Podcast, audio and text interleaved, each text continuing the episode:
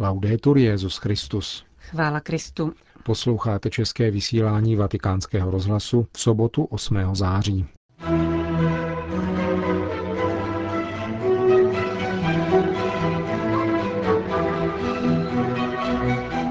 Benedikt XVI. přijal účastníky 23. Mezinárodního mariologického kongresu. Za velké znamení odvahy a naděje označil tiskový mluvčí svatého stolce chystanou apoštolskou cestu Benedikta XVI. do Libanonu. Postižené křesťanské děvče obviněné v Pákistánu z profanace Koránu bude propuštěno. To jsou hlavní témata našeho dnešního pořadu, kterým vás provázejí Johana Bronková a Milan Glázer. Zprávy vatikánského rozhlasu. Vatikán. Po koncilnímu vývoji mariologie se věnoval 23. Mezinárodní kongres pořádaný ve dnech 4. až 9.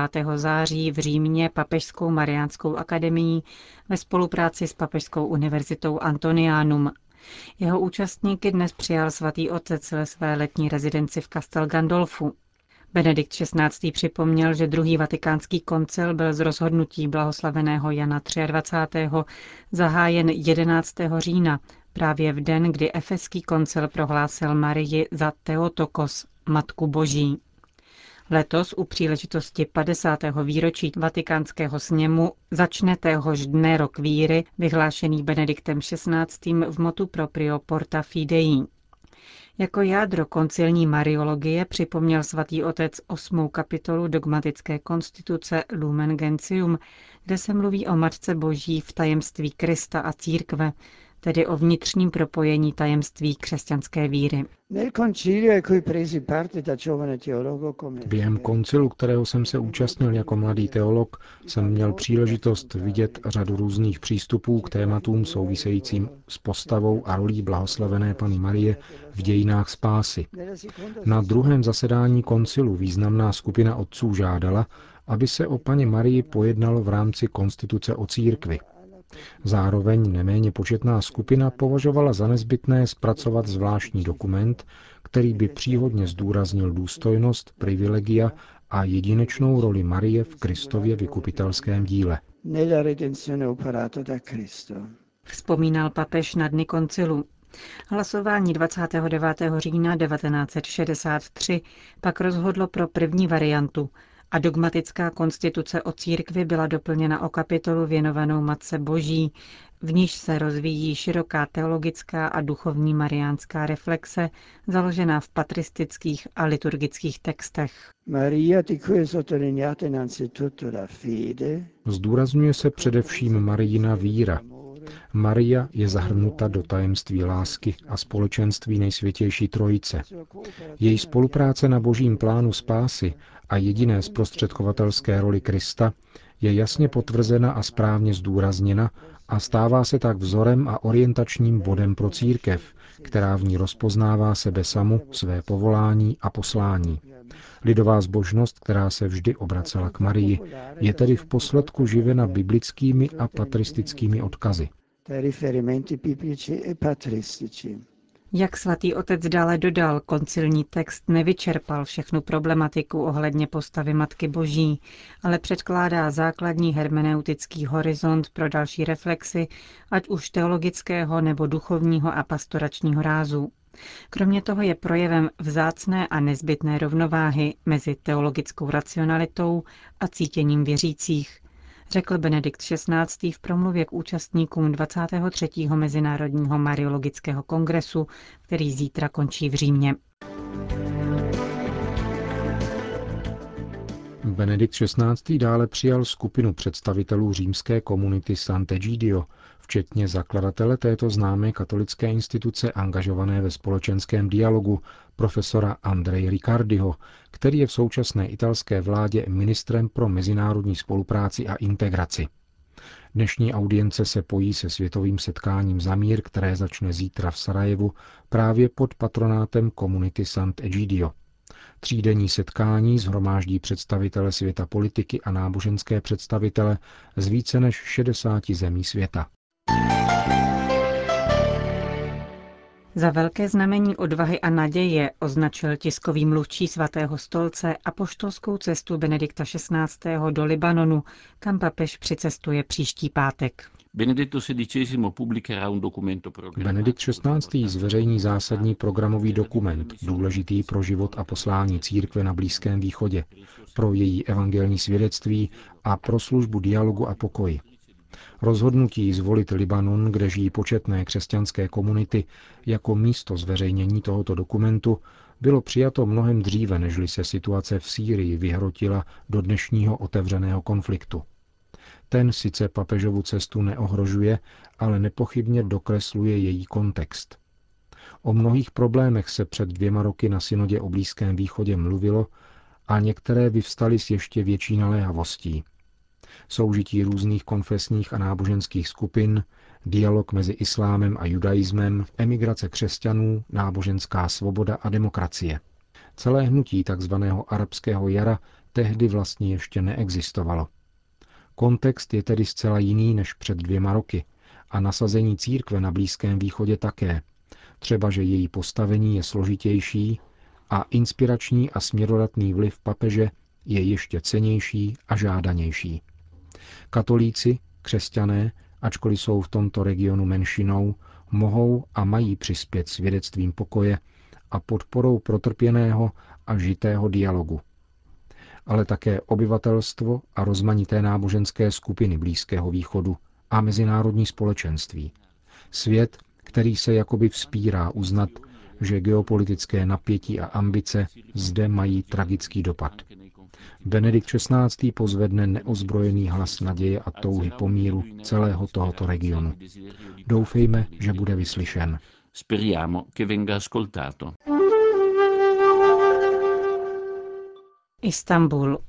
Prvním plodem arabského jara bylo převzetí vlády islamisty.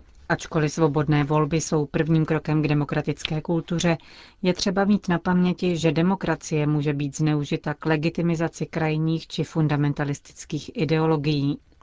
Tak se vyjádřil sekretář Papežské rady pro mezináboženský dialog otec Miguel Angel Ayuso Gichot, který se na pozvání turecké vlády účastnil mezinárodní konference na téma Arabské jaro a mír na Blízkém východě z muslimského a křesťanského hlediska. Jak poznamenal vatikánský představitel v úvodu svého vystoupení, turecká strana od něj očekávala, že bude ujišťovat o podpoře svatého stolce změnám na Blízkém východě a v severní Africe. Otec Ayuso Gichot však připomněl, že už v lednu tohoto roku Benedikt XVI. formuloval obavy vůči arabskému jaru. V zárodku tohoto hnutí byl strach mladých lidí o svou budoucnost, nespokojenost s bídou a nezaměstnaností a také touha po větším podílu na politickém a sociálním životě. Navzdory počátečnímu optimismu však arabské jaro vedlo k násilí a vyvstaly obavy, že jeho cílem je spíše zachování či převzetí vlády, než uznání nescizitelné důstojnosti každého člověka a jeho základních práv uvedl otec Ayuso Gichot s odvoláním na papežskou promluvu k diplomatickému sboru. Podle vatikánského představitele je arabské jaro procesem, na kterém je ještě třeba pracovat.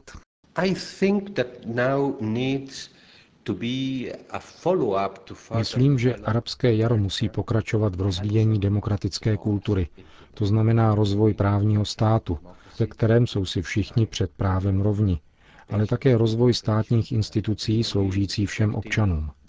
Rozvoj demokratické kultury si samozřejmě žádá nemálo času, úsilí, trpělivosti a práci na poli vzdělání. Nutné je vyvarovat se instrumentalizace náboženství k vytváření rozdílů ve společnosti. Stejně tak nezbytná je svoboda vyznání, názoru a slova. Náboženská svoboda je základním lidským právem. Je nepřípustné, aby se věřící lidé museli zříkat části sebe samých, své víry, proto, aby se mohli stát aktivními občany.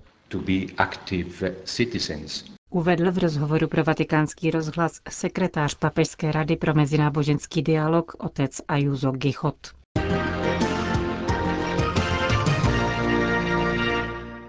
Řím. Identita dnešní Evropy je velice chatrná. Není schopna se bránit právě nyní, kdy má zapotřebí křesťanských hodnot. poznamenává otec Aldo Giordano, stálý pozorovatel apoštolského stolce při Radě Evropy pro vatikánský list Osservatore Romano. Všímá si zejména mládeže, kterou dnes tvoří děti generace, která se rozešla s tradičními hodnotami. Mladí lidé proto vyrůstají v hodnotové prázdnotě. Nemají už vztah k tomu, co formovalo evropskou identitu a nebudou proto moci vést dialog s jinými kulturami. Takováto situace je však velmi nebezpečná, protože prázdnota bude dříve či později něčím naplněna, varuje vatikánský diplomat. Podle otce Jordána je chatrnost evropské identity velmi neblahý jev. A to tím více, že dnes nadešla chvíle, kdyby se starý kontinent mohl se světem dělit o své velké myšlenky a výdobytky v oblasti vědy, práva, filozofie či umění. Pokud chce Evropa opravdu existovat, musí svoje hodnoty uspořádat, podotýká otec Giordano. Italský duchovní zdůrazňuje, že v tomto směru je velmi nejednoznačné působení evropských institucí, například Evropského soudu pro lidská práva. Na jedné straně sice dává signály, které nasvědčují tomu, že respektuje zásadu subsidiarity, jako tomu bylo v případě rozsudku ohledně křížů, které visí v italských státních školách. Na druhé straně však působí jako důsledný šiřitel liberalismu na poli etiky. Jednotlivé země proto musí být velmi pozorné, aby jménem domělého pokroku několika států nebyla ostatním státům vnucována jiná koncepce lidských práv. Lvov. Před šestisty lety roku 1412 na svátek narození Panny Marie vznikla přenesením z Haliče Lvovská arcidiecéze latinského obřadu. Tuto historickou událost připomněl kardinál Josef Tomko, papežský legát na oslavách, které dnes proběhly ve Lvovské katedrále. Bývalý prefekt Kongregace pro evangelizaci národů ve své homílii poukázal na radostné a bolestné, slavné i neslavné historické etapy trvání této arcidiecéze, obnovené v roce 1991 po více než 70 letech komunistické hrůzovlády. Dnešní mariánský svátek umožňuje uzřít i v těchto momentech dějiny spásy. Ukažme, řekl kardinál Tomko, že se dovedeme těšit ze života a velebit Boha. Oslavy šestistého výročí arcidiecéze provázel také Mezinárodní historický kongres. Pákistán. Postižené křesťanské děvče obviněné v Pákistánu z profanace Koránu bude propuštěno. Tak rozhodl soud v Islamábádu. 14-letá Rimša Masích může opustit vězení na kauci ve výši 10 tisíc dolarů. Ačkoliv jde v pakistánských poměrech o velkou sumu, představitelé náboženských menšin se na ní složí. Jak informoval poradce pákistánského premiéra pro národní harmonii, děvče bude po propuštění z vězení pod péčí jeho rezortu.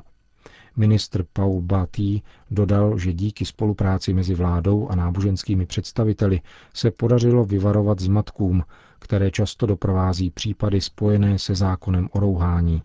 Zdá se, že převratem v kauze bylo zatčení hlavního rimšina žalobce, imáma Kalida Jadona, podezřelého z podvrhu doličných důkazů. Kuba. Na dnešní svátek narození Pany Marie uctívají Kubánci svou národní patronku, panu Marii Milosrdnou z Kobre. Oslavy jsou součástí jubilejního roku vyhlášeného u příležitosti 400. výročí nalezení milostné sošky, který potrvá do 5. ledna 2013. V jeho rámci navštívil Karibský ostrov v březnu svatý otec. V celé zemi se konají procesí, pobožnosti a koncerty. Povolení veřejných náboženských akcí ze strany komunistické vlády je novinkou posledních let spojenou s návštěvami Jana Pavla II. a Benedikta XVI. Totež platí o včerejším 42-minutovém programu o jubileu Matky Boží z Kobre ve státní televizi.